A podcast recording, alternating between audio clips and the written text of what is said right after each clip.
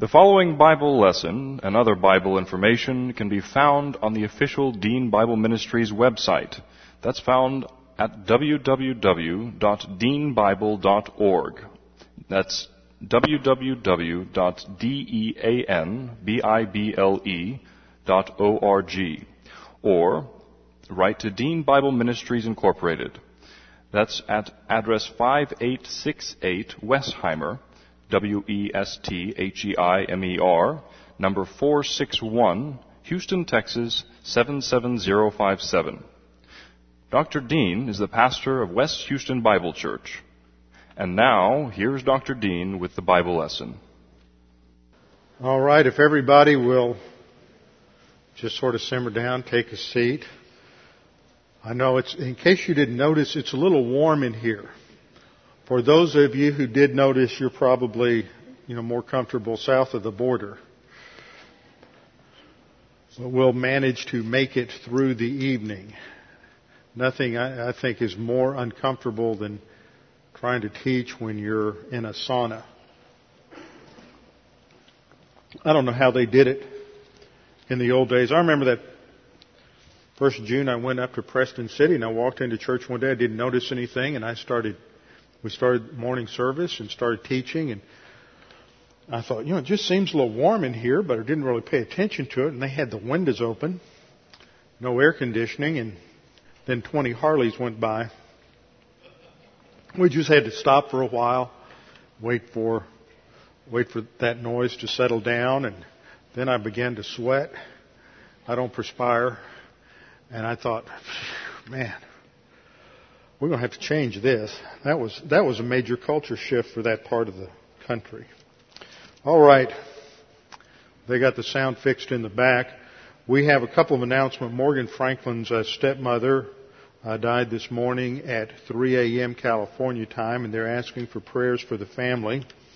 Also, we want to make sure that everybody knows that in light of the refugees from the hurricane, that we're continuing to uh, help out here with uh, White Oak Baptist Church, and we've got uh, various things that they are in need of. One thing they're in need of is some men who are willing to come down here and pull an all-nighter to uh, help out with just kind of security and anything that might come up. There's somebody local who's available who can do that. So if you are interested in uh, fitting into something like that, you can talk to Bob Beaver.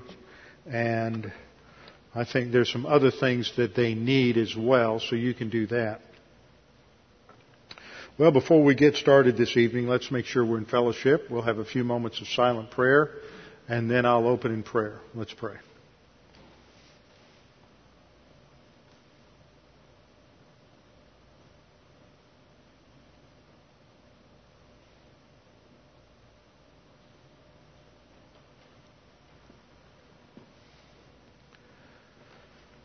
Father, we do thank you for the opportunity we have to study your word this evening. We thank you that God the Holy Spirit indwells us and that he teaches us and he, that he makes your word clear to us.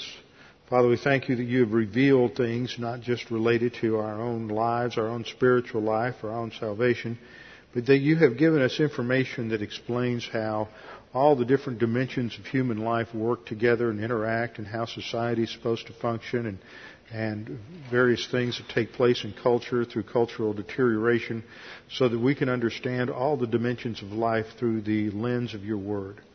Father, we pray that as we continue this study about Sodom and Gomorrah that you would give us insight into what happened and what the applications are in our own lives. We pray this in Christ's name. Amen. We're in Genesis 19. Genesis 19, we're continuing our study on the destruction of Sodom and Gomorrah. Last time I pointed out that the major issue in this section is the righteousness of God. That came out at the end of chapter 18 when Abraham is talking to God about what he would, uh, what was, how few the number should be before God would uh, judge Sodom. If there were 50 believers, then uh, would he still judge? If there were 40 righteous, would he still judge? If there were 30 righteous, he was trying to find that, that uh, lowest common denominator, that crit- lowest critical mass that could avoid the judgment of God. And he knew there weren't too many in Sodom. So the issue is the righteousness of God, and once man reaches certain stages of unrighteousness, then it is necessary for the justice of God to execute judgment in human history.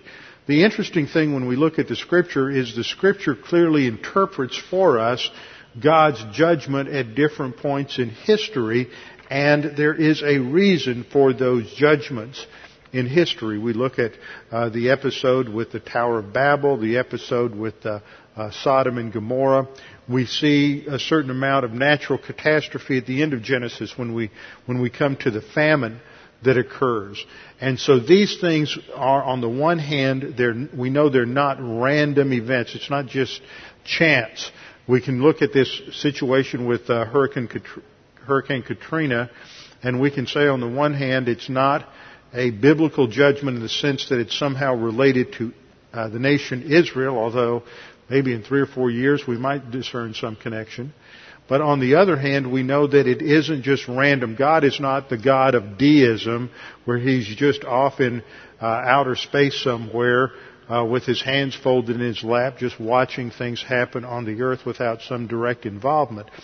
So there was a direct providential involvement, and God could just as easily have knocked that hurricane a little farther west or a little farther east, and it could have gone into Baytown or Beaumont, where it would have created a little, little less damage, or it could have gone much further to the east, or it could have just died down. So the fact that it went in where it did was a, had a divine purpose behind it. We may not discern all of them, but I'm certain that when you examine the culture of South Louisiana and the culture of New Orleans, that there was a, a an attribute of retribution there, of divine judgment. Here you have uh, all the voodoo stuff going on there. You have tremendous uh, sexual perversion, Mardi Gras. There was supposed to be the annual Southern Decadence Festival in New Orleans from August 31st, August 31st to September 5th, and uh, where all the uh, homosexuals were to gather and celebrate their gay lifestyle, uh, including a uh, division for those who were rather large. They call it the Big and Easy Group. There was a time when we wouldn't even talk about this from the pulpit because it was such a shame in America, and I think that's one of the themes that I'm developing in this is that we have just lost a general sense of shame and embarrassment related to a number of sins in our culture. Not that we should be prudish, and uh, not that we should run and hide from reality, but there is protocol. And as believers, we have a higher standard.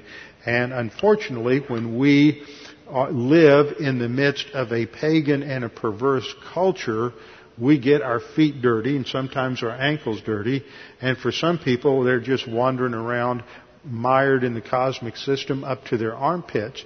And this always has an impact on the church. And if you study anything about church history and understand the dynamics of culture surrounding a church, you realize that the church down through the ages has always imitated and mirrored the value system of the world system, the culture that surrounds it.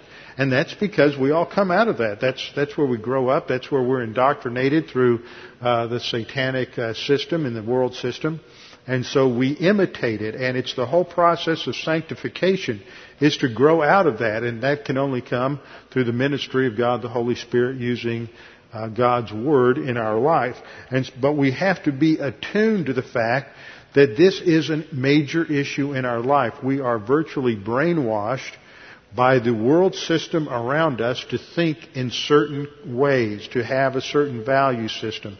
And it affects every single one of us. None of us is isolated. Even some of you have been around the church for a long time, been in Christian circles. You may have a, a measure of worldliness that is not necessarily biblical, it's just conservative. You know, there's, worldliness doesn't have to be perverse. It can be uh, self-righteous and conservative.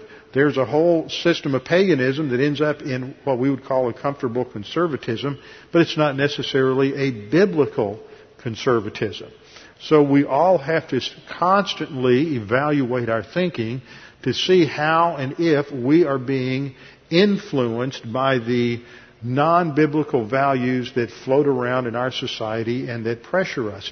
And not the least of which comes from our own sin nature, which pressures us to somehow minimize the consequences and seriousness of sin because that's just the natural trend of the sin nature.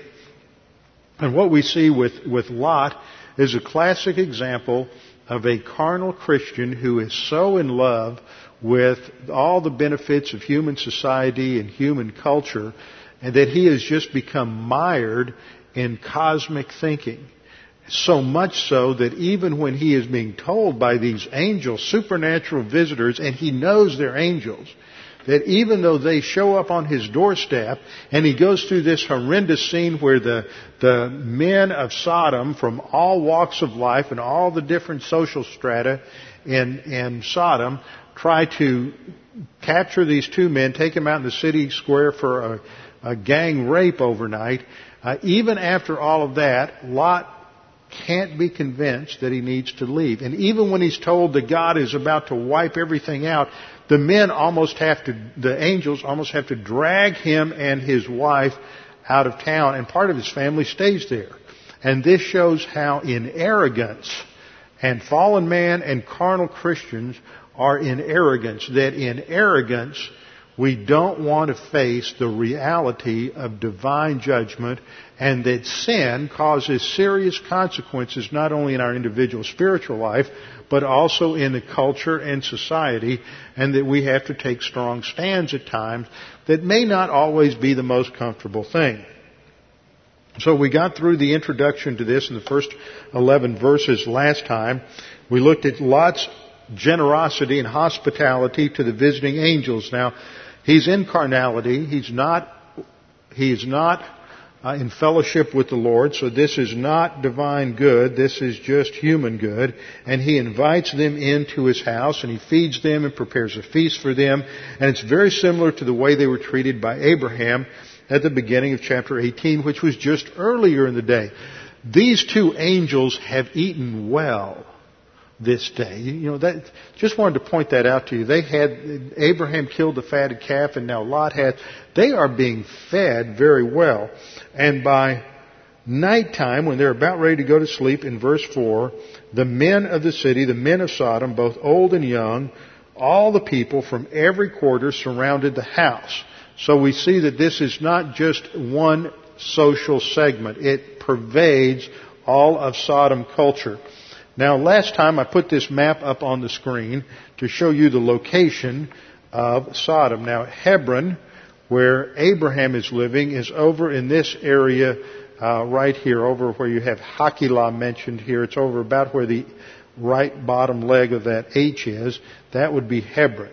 And Sodom is over here at a location called Bab edh-Dhra, which is located on this peninsula it's been excavated a good bit by archaeologists today, probably hosted a population of some 10,000, had walls around the city that were 23 feet thick, and what indicated that it was a fairly wealthy city for its time period. And there's also evidence that it was destroyed by fire, that the houses burned from the inside out, as the fire from heaven, as the sulfur and brimstone that, that probably was exploded out of the earth and then rained down upon the roofs of these houses.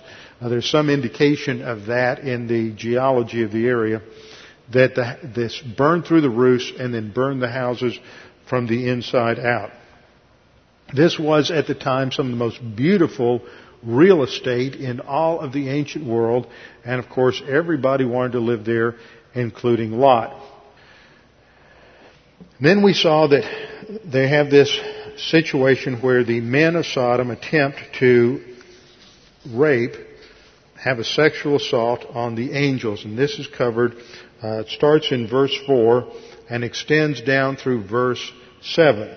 And Lot tries to bargain, tries to negotiate with them, and he goes outside and he pleads with them not to act so wickedly. And he, instead he bargains with his daughters. And I pointed out last time that this is one of the, one of the evidences of paganism is that there's no respect for people as people created in the image of God. What happens is you have a breakdown in the respect for women.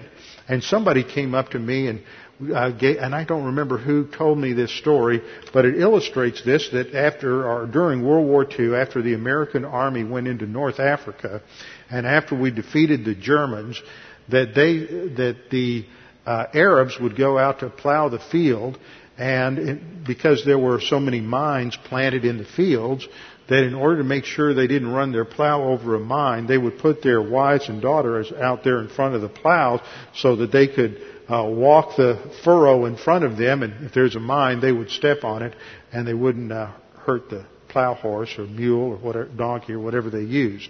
And this just is a modern example of how in culture after culture, the more divorced you are from scripture, the lower the view of women is usually in the society. And this is typical of paganism. And men no longer protect women. In fact, they abuse women in all sorts of ways. So here's Lot, and he's willing to trade his daughters uh, so that these guests don't get raped. You can have my daughters. And then uh, the angels, of course, take a stand and they reach out and pull Lot back in the house in verse 10 and they struck the men who were at the doorway, that is, all the Sodomites, uh, with blindness, both small and great, so that they became weary trying to find the door. What a picture. There must have been several hundred, maybe as many as a thousand out there in this huge mob trying to get in this house, and all of a sudden none of them can see. They've all been blinded by these angels, and they can't find the door. They, they're just in this complete state of confusion. And, and then in verse 12, the men began to, the angels began to warn, uh, they began to warn Lot. Now before we get there, last time I pointed out some basic characteristics of paganism that we've seen. And the first was that there is sexual degradation and perversion which becomes commonplace and socially acceptable. It becomes normal. And today, especially with the internet, this has just become a real plague and serious problem in this nation, eh, the problems with pornography. And the impact that this has on marriages and on families and on the development of young adolescents who have access to this is unbelievable. The uh, unintended uh, consequences or the collateral damage that this occurs inside the soul as it destroys a person's capacity for love because all sexual degradation and perversion uh, pornography, all of this is all designed just for a personal gratification. And the emphasis in all this is just on one's own personal uh, pleasure. And God's design for sex was something that was to be shared as a celebration between two people as an act of love. And there's a radical difference between genuine love of one person for another in sharing together in intimacy versus just being engaged in an act for personal gratification.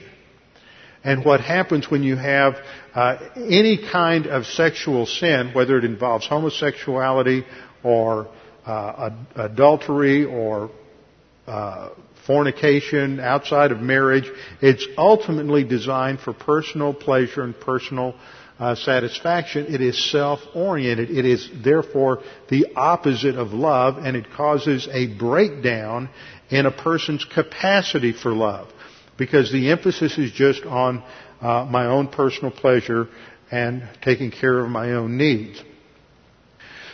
The second point that I, uh, second observation is that women are no longer protected. We've already mentioned that. Third observation is that there become, there, as a result of this, there's a breakdown of role distinctions. And you see this, it's an interesting correlation in our society in the last uh, 40 or 50 years since the mid 60s. You had the rise of both the radical feminist movement and you had the rise of the quote, gay rights movement. I had a seminary professor who said they're not gay, they're sad. He always called them the sads. you had the rise of the, the sodomite agenda and the feminist agenda. Now, the, the, the subtext in the feminist agenda is that men and women are totally interchangeable. They're totally interchangeable in their roles and they're at work, in the workplace, and they're interchangeable at, at home in the marriage. So you have this uh, espousal of total equality in, in the home. And the scripture says, no, that's not true. Men and women are equal before God. They're equal as persons. They're equally created in the image and likeness of God. But the husband is the leader in the home and the woman is designed by God to assist, to be a helper in the marriage and in the relationship to help the man fulfill his God-given responsibilities and direction. And so there's an authority structure inside the home. But once you buy into the idea of interchangeability, then all of a sudden the emphasis is on the husband and the wife are equal partners. There's no longer an authority structure within the home. And before long what happens is women begin to take over because as we've seen in the last 20 years, you'll have a lot of uh, marriages, a lot of situations where women bring home more money than the husband does. Now that's not necessarily wrong in itself, but the but the, the temptation that that brings is all of a sudden for the woman to think that because she brings home $100,000 a year and the husband's only bringing home 30, that she's going to make all the decisions because she uh, has the purse strings. And so we have to be careful of these things that this is not going to influence the way we think. And it also affects sexuality because if men and women become interchangeable, then men can become interchangeable with women. And women can become interchangeable with men. So it doesn't matter whether it's a man and a man and a woman in a marriage or a man and a man or a woman and a woman. And so the trend is to a complete breakdown in marriage and you start having one, one report I've read recently is that uh, is that you don't have uh, as high a divorce rate as we used to have, and the reason is because fewer and fewer people are getting married. They just go out and they live together, and then when they decide to go their separate ways after five or six years, they don't have to file for a divorce. And of course, more and more reports have come out recently which substantiate what we've always said from the scripture, and that is that uh, the divorce rate among those who live together before they get married is higher than that of those who just get married. So you have to follow the biblical establishment pattern, whether you're a Christian or not, if you're going to have a solid, stable marriage. So the third point I hit last week as we closed was the breakdown of role distinctions. Evidence of men assuming male authority positions is lost. And I, excuse me, that should be women assuming male authority positions. You can tell I didn't Go back and proof that slide from last time. Women assuming male authority positions such as pastor or in bisexuality, many different areas, you have a breakdown of those roles. So now let's see what happens to a believer that gets mired in the cosmic system. The angels warn Lot in verse 12. Have you anyone else here? Who's here in your family? You got a son-in-law, your sons, your daughters, where are they? Whoever you have in this city, take them all out. Here's your opportunity to get out of Sodom. For we will destroy this place, because the outcry against them has grown great before the face of the Lord, and the Lord has sent us to destroy it. How much more clear can it be? It's, it's just like last week when the uh, uh, governor and the mayor in Louisiana told people to get out, and people don't want to get out. Even today, with nine, eight, nine feet of water in their houses, people don't want to leave. I can't fathom this. These people, but they didn't. Lot ran into the same thing. Lot went out and spoke to his sons-in-law who had married his daughters and said, get up, get out of this place, for the Lord will destroy this city. So these sons-in-law in verse 14 are married to other daughters than the two daughters who are virgin daughters in verse 8. Every year somebody asks me about this. Well, wait a minute. Isn't this a contradiction? He's got two daughters who haven't known a man in verse 8, and then you get down to verse 14, and he has sons-in-law who had married his daughters. He's got at least four daughters. Two that haven't been married and two or more that, ha- that are married. And he warns them and said, get up, get out of the place, for the Lord will destroy the city. but to his sons-in-law he seemed to be joking. See, this is what happens in the world system. They reject God, and when God is removed, there's no sense of accountability. And we, it happens in subtle ways to believers. We think, well, God, I got away with it the last time, I'll get away with it this time. And before long, we're no longer concerned about God interfering in our life in terms of judgment. God becomes a joke. And that's what happens in the world system. They ignore the fact that there is a God with, to whom they are accountable, and so God becomes a joke, something to poke fun at. And so when the morning dawned, in verse 15, the angel urged Lot to hurry. Notice they have to push him. The city's getting ready to be judged, and he's just well, I'm not sure I want to leave. You know, this is home. I've been here for 20 years now and I'm very comfortable and this is where all my favorite objects are and I've still got daughters here and they have to urge him because what happens is when the more we we fail to separate ourselves mentally and emotionally from the ideas of the cosmic system, the more of an attraction it becomes. And the more difficult it is to leave.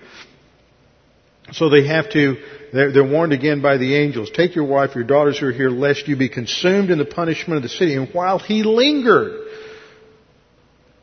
they have to urge him, he's lingering, and again the men took hold of his hand, his wife's hand, and the hand of his two daughters. The, notice the reminder, the Lord being merciful to him. This is grace to get him out of there. And he doesn't want to respond to it.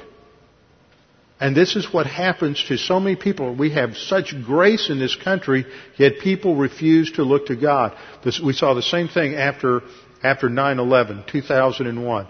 A lot of people had this show of turning back to God, and for a couple of weeks there were a few more people in some churches.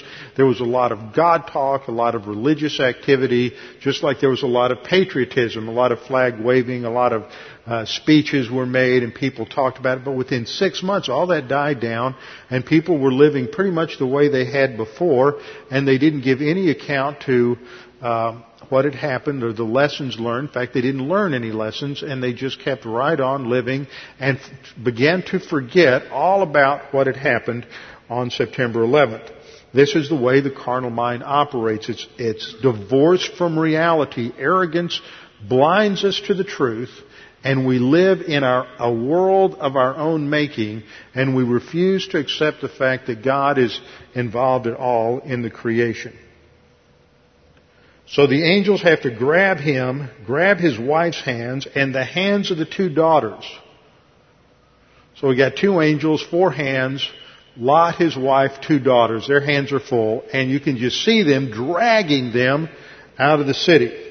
So it came to pass, verse 17, that they brought them outside, and, and he, that is one of the angels said, escape for your life, don't look behind you, nor stay anywhere in the plain. In other words, keep your focus on where God's taking you, and don't look back, because a look back is going to indicate a mental attitude that you just really don't want to leave the, the sin and the perversion and everything that Sodom stood for.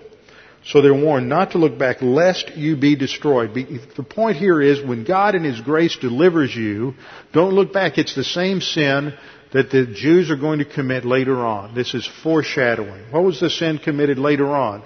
God took the Jews out of Egypt. They got out in the wilderness. He's providing manna for them. He's providing uh, water for them. He's taking care of all their, their clothes. Nothing's going to wear out. They don't have to rely upon FEMA or any other government agency to take care of them in the 40 years in the wilderness. And then, uh, then he's going to, he, God is going to provide completely uh, uh, for them. But what did they do? They complained, they griped, let's go back to Egypt. We miss the leeks, the garlics, we miss all that good food. Kind of reminds me about when I was in Connecticut and complained about not getting Mexican food. It's the same principle. You just want to go back to what's comfortable, and when what's comfortable is sin, when what is comfortable is carnality, then it has damaging consequences. And that's what we have here in verse 17. Don't look behind or stay, lest you be destroyed. And Lot begs them, no, no, don't destroy us. Indeed, now your servant has found favor in your sight. He recognizes this. It's more of a figure of speech than a reality. He's not suddenly found grace orientation. He says, We found favor in your sight. You've increased your mercy, which you've shown me by saving my life, but I cannot escape to the mountains, lest some evil overtake me and I die. I, ju- I, I want to avoid the judgment, but don't get me too far away from this. And he just can't comprehend that this whole plain is going to be unlivable. And so he just wants to bail out. He wants to get far enough away from the sin to where he doesn't get roasted, but he doesn't want to leave it. There's no what, know what the Bible calls genuine repentance, a change of thinking about his life. And so he sees this little town, and it is a little town. That's why it's called Little or Zoar. So see now, this city is near enough to flee to, and it's a little one. Please let me escape there, and my soul shall live. And he, that is the angel, said to Lot, See, I favored you concerning this thing, and that I will not overthrow this city for which you have spoken. So escape there. I cannot do anything until you arrive. So he had to get into a place of safety, I guess under a roof, and then the judgment was going to come. And so the judgment then occurred, and when the sun came up, and this is the next day, remember the day before in the afternoon was when the two angels and the Lord visited Abraham. So it's all within the same 24 hour period.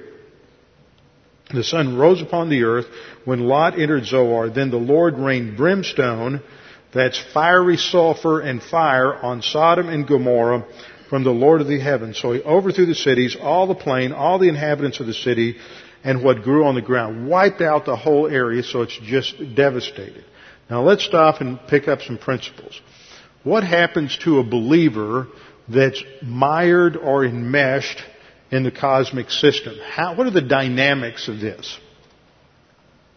Well, first of all, we have to, de- to define the cosmic system. This is from the Greek word cosmos, which refers to an orderly system of thinking. And the best analogy I use to try to just bring it home is the cosmic thought is the cultural values of the community, the world around us, whatever that is, whatever it may be in the Texas, in the South, in the North, in America, in India, in Europe, in Russia, and Africa, every people group, every culture has its views about life, its views about ultimate reality, and its views about ultimate reality or God affect its values.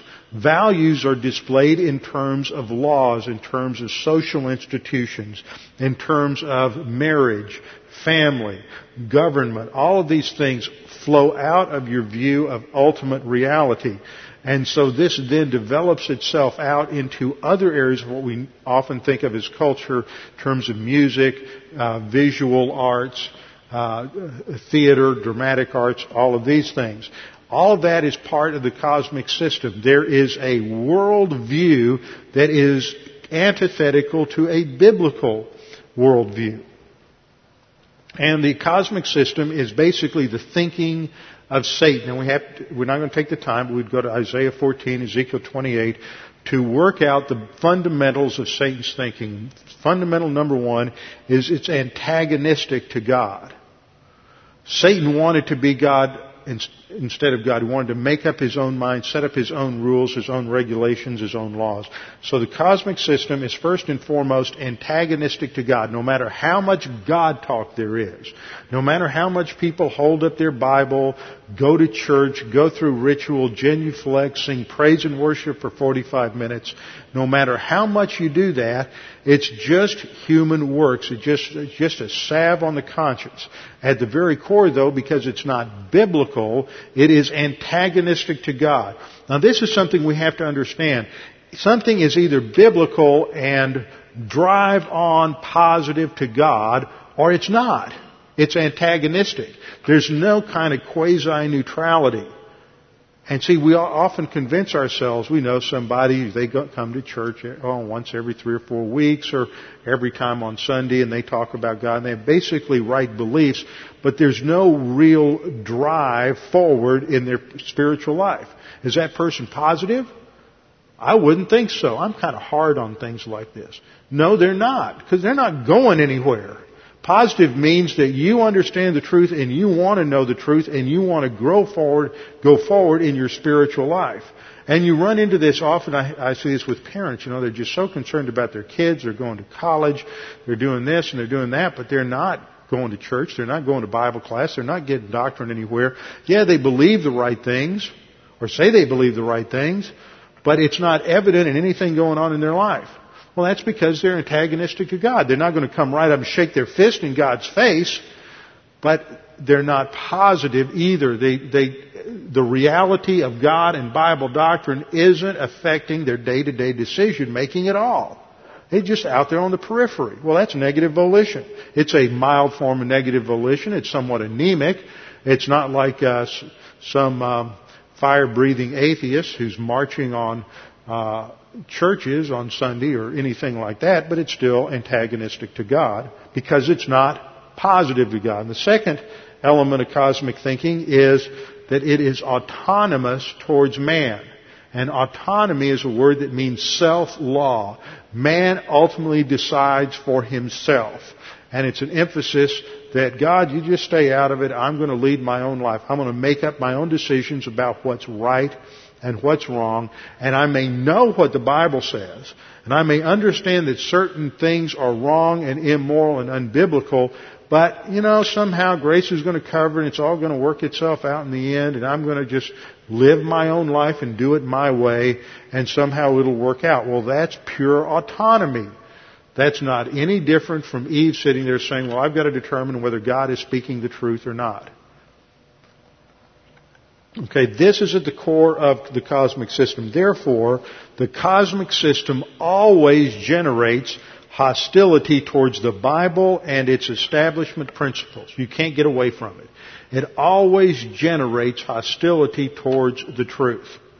You see it in churches. This is why churches have big splits and big fights because there's often, hopefully, there's one group that is more biblical than the other group and that creates a division within the congregation. In fact, Paul points that out that sometimes this is good for there to be church fights because it reveals the ones who are clearly hostile to the truth. Second point, this, this antagonism to the Word can be overt or subtle. Overt is a, is a clear antagonism or rejection of the Word. It's a clear antagonism or rejection of the Word or negative volition can be masked as religion or just a kind disregard. You know, they're, they're going to go to church, they might even take notes, but it has no impact on their thinking whatsoever. Doesn't affect one value in their life. They just, they, in fact, you look at a person's life and they go to church but they don't live any different from the unbeliever down the street. Now, they, the unbeliever down the street may be nice, he may be socially involved, he may have a great personality, he may give a lot to uh, civic causes and be involved in things, but he's still operating on pure paganism. And you may, you know Christians like that. They just show up here and there and they sing songs and it's all external. There's just this shell but they're not learning to think biblically. Third point. Negative volition, is, but negative volition is anything short of being genuinely positive. Are you driving forward in your spiritual life? Is there still a hunger in your soul to know what God says and to live for Him because of where you're headed? That's positive volition. Now, when you're a young believer, you may have fits and starts, and and uh, we all have gone through that. And there are days when, and if we're all honest, that we're a little less positive than other days, because we have a sin nature, and we all fail, and we get out of fellowship, and we go through those times when we're not as uh, positive as we know we should be. And that's why we have 1 John 1 9. And we confess our sins and we, we keep coming to Bible class and that feeds us. And sometimes we, uh, we struggle with that even as we grow older because I think there are different times and stages in Christian growth where we, we get, we come to Bible class for different reasons. When we're young, I find that, that you come to Bible class because you want answers to your questions. How do I know this is true? How do I know God, Christ really rose from the dead? How can I really believe this? And many times you'll see young people in their 20s and early 30s and they come because they want answers to life's questions. Once they get their questions answered, now they have to come for a different reason. Oh, we come because of the kids. You know, we want the kids to learn. We want them going to Sunday school, prep school. We want them learning, exposed to the things of God, so we'll bring them. And all of a sudden what's happening is their own positive volition starts to falter. They're going through the motions and they're involved and they're hearing it, but it's no longer driving them and they sort of plateau. And then the kids leave home, go off to college and they have the empty nest syndrome, so let's go get an RV and we're going to drive around the country and uh, travel a lot, and we're no longer involved in the local church. That's no longer something that's uh, that's that, that's important to us. Getting doctrine every single day isn't what it's all about anymore. Next thing you know, they're not any different from the people down the street. They have this residual holdover from those early years but that's all it is now. They're just, they're, they're running on fumes in their, in their spiritual life. They've become complacent and they think that just because they can affirm a proper doctrinal statement that they're still going somewhere spiritually. Fourth point, like Lot, the negative believer seeks to enjoy all the benefits of the present cosmic system without paying attention to God. We want to enjoy all that the culture has to offer us. And we're going to go out and party and we're going to be involved with, and there's nothing wrong with enjoying different elements of the culture. It's when that is the heartbeat of your life as opposed to doctrine that you run into problems. Fifth point, one result is that there will eventually be an internal conflict of guilt. If you are a born again believer, and a child of God and the Holy Spirit is in you, the Holy Spirit isn't going to allow you just to float on down the road in carnality. He is going to constantly remind you of doctrine and the Lord is going to discipline you according to Hebrews chapter 12, 7 and following. Uh, whom the Lord loves, He disciplines. And you're not going to get away with it. If the norms and standards are there, God the Holy Spirit will never let the child of God just drift. But six, there will appear a superficial rapport with the world. And that's the struggle that Lot has. He has this great affinity for everything in Sodom because he's a sinner and his sin nature is attracted to that. But because he doesn't have any doctrine in his soul, he, he, he can become comfortable, but at points he's not comfortable. That's what 1 Peter uh, 2 pointed out last time that we, that we examined. Is righteous Lot was uncomfortable. But he would just kind of cover that over and that is just creating a callousness in the soul towards doctrine. But we are called upon as believers to live in a way that is separate from the world. Now the trouble is you get too many believers who take this doctrine of separation in a self-righteous way. So you have to watch that line.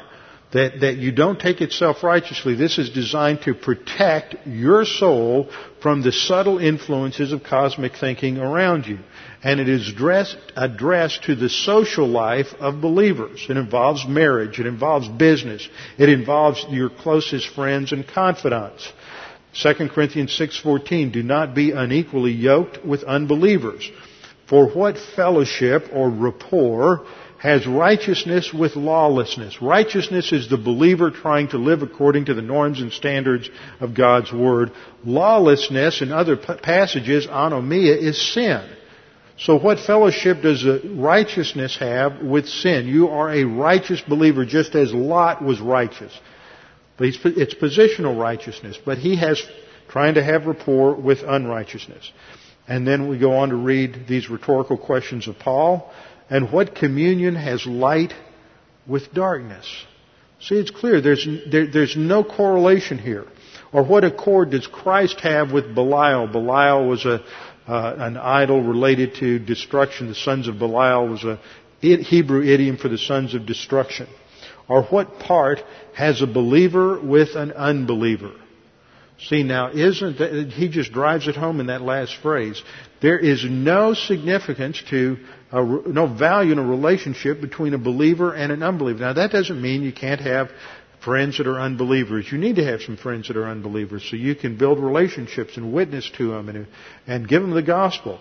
But those who are your most intimate, valued friends, partners, wives, husbands, need to be believers. You want to mess up your spiritual life, if you're single, just start dating unbelievers and you end up marrying an unbeliever. It always is, it's just self-destructive in the spiritual life.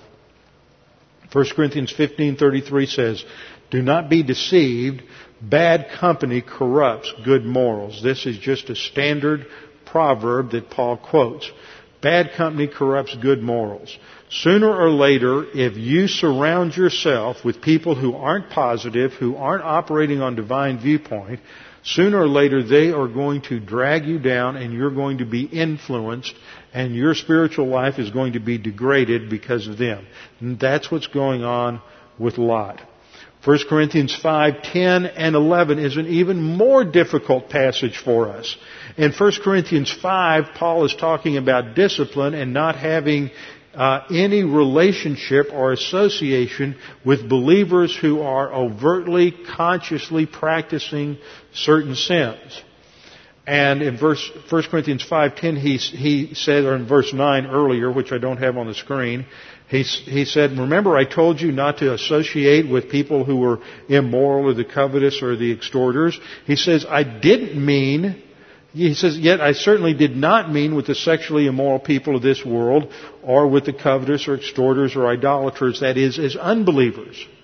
See, if I told you not to associate it with the, with the uh, sinners who are unbelievers, then you wouldn't have anybody to witness to. I wasn't talking about that. Verse 11, he says, But now I have written to you not to keep company with anyone named a brother, that is, someone who claims to be a believer in the Lord Jesus Christ, who is sexually immoral, or covetous, or an idolater, or a reviler, or a drunkard, or an extortioner. Not even to eat with such a person. Now, Paul's not being self-righteous here. Paul is recognizing a principle that he was the same principle he, he outlines in 1 Corinthians 15:33. Bad company corrupts good morals. And if you as an individual associate with a, with, with unbelievers who have a relativistic standard of morality, it is going to drag you down. So he says, don't be involved with those who claim to be Christians, but they're licentious, they're antinomian, they they are uh, sexually immoral. This involves uh, sex outside of marriage when you are not married, or covetous, that is somebody who is operating on materialism, lust, and greed all the time, or an idolater or a reviler, someone who's constantly making somewhat blasphemous statements about God or divine things or the truth, or a drunkard. We could add someone who's involved in drugs or an extortioner, someone who's involved in illegal activity. Don't get involved. Why? Number one, it's self-protection. You don't want to get involved with them because they're going to drag down your spiritual life. And the second reason, the whole context of 1 Corinthians 5 has to do with the local church that if the local church doesn't take a stand for, for a certain standard of behavior among the believers who are associated with that congregation, then the, what, they won't look to the outside world, to the unbelievers, any different from any other pagan temple. So the church has to take a stand, and when there is known overt sin that is going on, I don't mean that you go around looking for it. I don't mean that if you hear about it, you report it to everybody else in the congregation, but there are certain things that become known. And when they become known, they have to be dealt with. That's the basis for what's called church discipline. And sometimes it's necessary just in privacy to talk to somebody who's got a problem or is engaged in some activity and sometimes it's a young believer and they just don't know any better. Sometimes it's an older believer and his activities have become known and it creates a division. And I know of a couple of cases in this town where pastors have had to talk to people in congregations and say, you know, you're just not welcome anymore. You can listen to tapes and you can get your spiritual food that way if that's what it takes, but your very presence in this congregation is disruptive. And I've had to do that, and it's never easy. But this is what 1 Corinthians 5 is talking about. You can't allow antinomian or licentiousness to degrade the standards of the Word of God. Furthermore, seventh, eventually the scale of values becomes perverted. This is what happens once you start turning your turning a blind eye to these things, it begins to degrade and erode your own sense of absolutes and compromise sense in. So the scale of values becomes perverted, right becomes wrong, wrong becomes right, good becomes bad, and bad becomes good.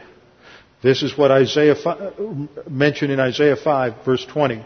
Woe to those who call evil good and good evil, who put darkness for light and light for darkness, who put bitter for sweet and sweet for bitter. See what happens in carnality and in paganism is the scale of values, the scale of absolutes, moral, morality and ethics becomes totally perverted and reversed. And this is why you get the kind of reaction that Lot did when he started to uh, plead with the uh, men of Sodom they stood back and said, look at him. They ridicule him. Look at him. He keeps acting as a judge. He's trying to tell us what's right and what's wrong. And they become the victims of uh, slander and ridicule. And this is what happens to many Christians today because they take a stand for the truth and that there is something called the truth. Micah 5 verse 2, Micah tells the Jews, you, have, you, you who hate good and love evil, who tear off the skin from their flesh and the flesh from the bones, indicating that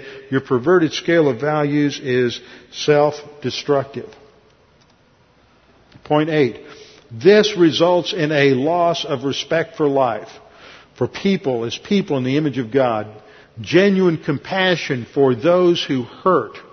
And this is why I've had a couple of people ask me, well, what is our responsibility as believers in relation to the refugees from the hurricane. And I said they're creatures in the image of God at no fault of their own. They've lost everything.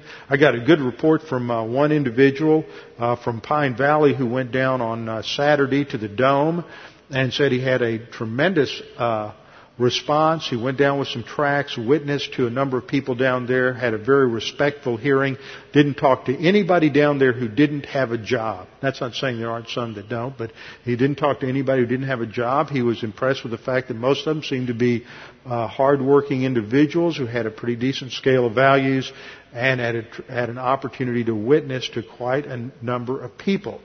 And it's our responsibility. James chapter 2 talks about the fact that, that we can't just say, well, be warm and be filled and go your way. That we should be involved helping people who are in genuine need. Christianity has always been there. Christian organizations were at the forefront uh, last Tuesday after this disaster hit. It was it's Christian. It's in the history of Christianity. It was Christians who began hospitals. It's Christians who began charities. It's Christians that began orphanages. You don't have the development of any of these things in Islam because there's no there's no love in Allah, as I pointed out before. There's no there's no basis for compassion and mercy. It's only Christianity that produces compassion for hurting people and a desire to care and to provide for them, and in the process of giving them things that meet their physical needs, give them the gospel, give them spiritual truth, give them something that relates to the eternal problem. Don't fall into this trap of thinking, well, I'm only going to give them the gospel, or like the liberal, well, I'm going to feed and clothe them, but then you don't give them anything of real value. We should feed and clothe and help where we can, and at the same time give them that which has eternal value. Okay, a ninth result of believers that get mired in the cosmic system is you start seeing role reversal. Role reversal in sex, role reversal in marriage, role reversal in churches where you want to have women as deacons and women as elders and women as pastors. And this is all a sign of the influence of paganism in our culture. Uh, tenth sign, sexual sin no longer brings shame. Sexual sin no longer brings a sense of shame because we have been, uh, our sense of right and wrong is being calloused by the fact that we're always exposed to this uh, talk in the culture around us. And then eleventh sign is that personal comforts become more real and valuable than truth. See, this is what happens in, in uh, so many r- marriages. That people aren't really living in a marriage where they're growing together. What matters is their own personal comfort. It's just some way to feed what I want, and somehow you get what you want out of this, and we're going to call this a marriage. That's not a biblical marriage at all. Where you have two people growing together in love with each other, sharing with one another, and growing together in maturity in their relationship with the Lord. Okay, let's get back to wrapping up the destruction of Sodom and Gomorrah. So the Lord overthrows the cities in verse 25, and in the process, what happens? Lot's wife looks back. She's mired in the cosmic system. She just can't see the value of, of the Lord's grace, and she wants everything back there. So she turns to look one more time. She just can't get her mental attitude out of the, her carnal value system. And so she is punished. She turns into a pillar of salt. God takes her out on the sin unto death right there. Then the scene shifts in verse 27. Abraham goes out early in the morning to the place where he had stood before the Lord. And then he looked toward Sodom and Gomorrah and toward all the land of the plain. And he saw and behold the smoke of the land which went up like the smoke of a furnace. There had been grace before judgment, but then there was judgment. Point number one under grace before judgment, no sin is too great for the grace of God. Even those in Sodom could have turned to the Lord up to this point. Remember, they had some common grace from the Lord back in chapter 15 when they are rescued after they were defeated by the uh, four kings from the east under the Chedorlaomer alliance. But now it's time for judgment. Point number two, God still protects the disobedient believer even when he's out of fellowship and living in the pig pen. God is still watching over the prodigal son because you're in the family. But eventually it becomes time for the sin unto death. But point number three, there's always forgiveness. If you're still alive, God has a plan for your life. You can use 1 John 1 9 to get back in fellowship, but the issue then is to stay in fellowship, to grow, to mature, to start applying doctrine, and get out of the pig pen. Not just to, you know, get out and take a shower and then jump back in. See, that's what happens with a lot of people. They think that confession, which is cleansing, is a be all and end all in itself. But all confession is, is getting out of the pig pen and taking a shower. What happens so often is people get out, take a shower, and jump right back in, and they spend most of their Christian life in this cycle where they confess and get cleansed and jump right back into the pig pen of the world system and they never advance because they're really not positive. They just want to make sure they're not going to go to the lake of fire. Fourth point, forgiveness doesn't necessarily erase the consequences of an impoverished and a perverted soul. And if there's no change through doctrine, then the soul remains impoverished and perverted and there's no happiness and there's no capacity for life. Cosmic, fifth point, cosmic think, thinking destroys the divine institution. It destroys the family. And that's exactly what we see in the next episode in verse 30. Now here are a couple of slides of modern day Bab edh-Dhra where we see that it's absolutely uninhabitable desert, which is the location of where uh, these beautiful cities were once located. Now we see how it destroys the family because we have this just bizarre episode in verses 30 to 38. And we see that Lot never learns anything, and his daughters didn't learn anything. They're so immersed in the pagan values and thoughts of Sodom and Gomorrah that they finally uh, uh, get involved in just horrendous sin. Verse 30 says, Lot went up out of Zoar, which is where he took refuge, the little town, went up to the mountain. See, that's where the angels wanted to take him to begin with, but he couldn't couldn't get away from the attractions of the cities. But what happened? They got destroyed. There wasn't anything there anymore. So he finally went up into the mountains. He and his two daughters were with him, for he was afraid to dwell in Zoar, and they go up and they're living in a cave. And the firstborn says to the younger, Our father is old, there's no man on earth to come into us, as is the custom of all the earth. That's a euphemism for uh, sexual activity. In other words, what they're saying is, we're too old, there's nobody around, everybody's been destroyed, we're not going to have children, so let's get our father drunk. sort of overtones of Noah getting drunk earlier. Let's get him drunk and we will lie with him that we may preserve the lineage of our father. And so in their perversity, they get him drunk and one night one daughter uh, seduces the father and the next night the other daughter seduces the father and they both become pregnant. Verse 36, thus both the daughters of Lot were with child by their father. The firstborn bore a son and called his name Moab. And he is the father of the Moabites to this day. And the younger son uh, the younger daughter, she also bore a son and called his name Ben Ami, which means the son of my father. He is the father of the people called Ammon to this day. So the next time you're talking about the city of Amman, Jordan, which is where that comes from, Ammon is from Ammon because that's the area of the Ammonites. You know where they came from.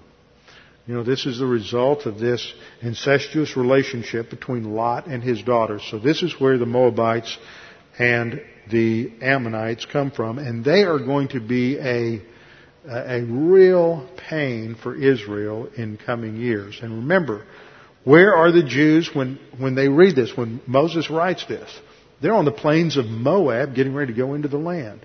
And so now they read this and they understand why they've had problems with the king of Moab and the king of Ammon and all this uh, inter-family rivalry. It's, it's like a soap opera. See, God doesn't hide anything from us. He just presents everyone um, warts and all. All right, next time we'll come back. Hopefully it won't be as warm. Uh, everybody seems to have survived. We don't have any heat exhaustion. We'll come back next time and we'll uh, wrap up this study with what the Bible teaches about homosexuality. We need to be armed and understand this in our culture today every now and then we, we're going to get in conversations with people who are just misinformed and uh, we need to understand some truth because we need to teach our children. We need to be informed. We need to have a know the facts because we need to have that that uh, mental grid up every time we're watching movies or news reports or interviews or talk shows or whatever it may be, and the, the subtle lies and myths of our culture just, just slip in there, and we have to be prepared by the truth. With our heads bowed and our eyes closed. Father, we thank you for this opportunity to study your word this evening, to be challenged by its truth, to recognize that your grace uh, extends so much to us, no matter how sinful we are, no matter how far, far we get away from you, you continue to reach to us in grace, but nevertheless, there comes a time when we run out of grace and there's a time for judgment and discipline. Father, we pray that you would challenge us with the things that we study as we look at this because we recognize, as Peter says, by, by considering these things, we think about the fact that there will be a future judgment, future accountability and we need to be prepared. This is a warning to us as believers to take your word seriously and a warning to our culture to take your word seriously. We pray this in Christ's name. Amen.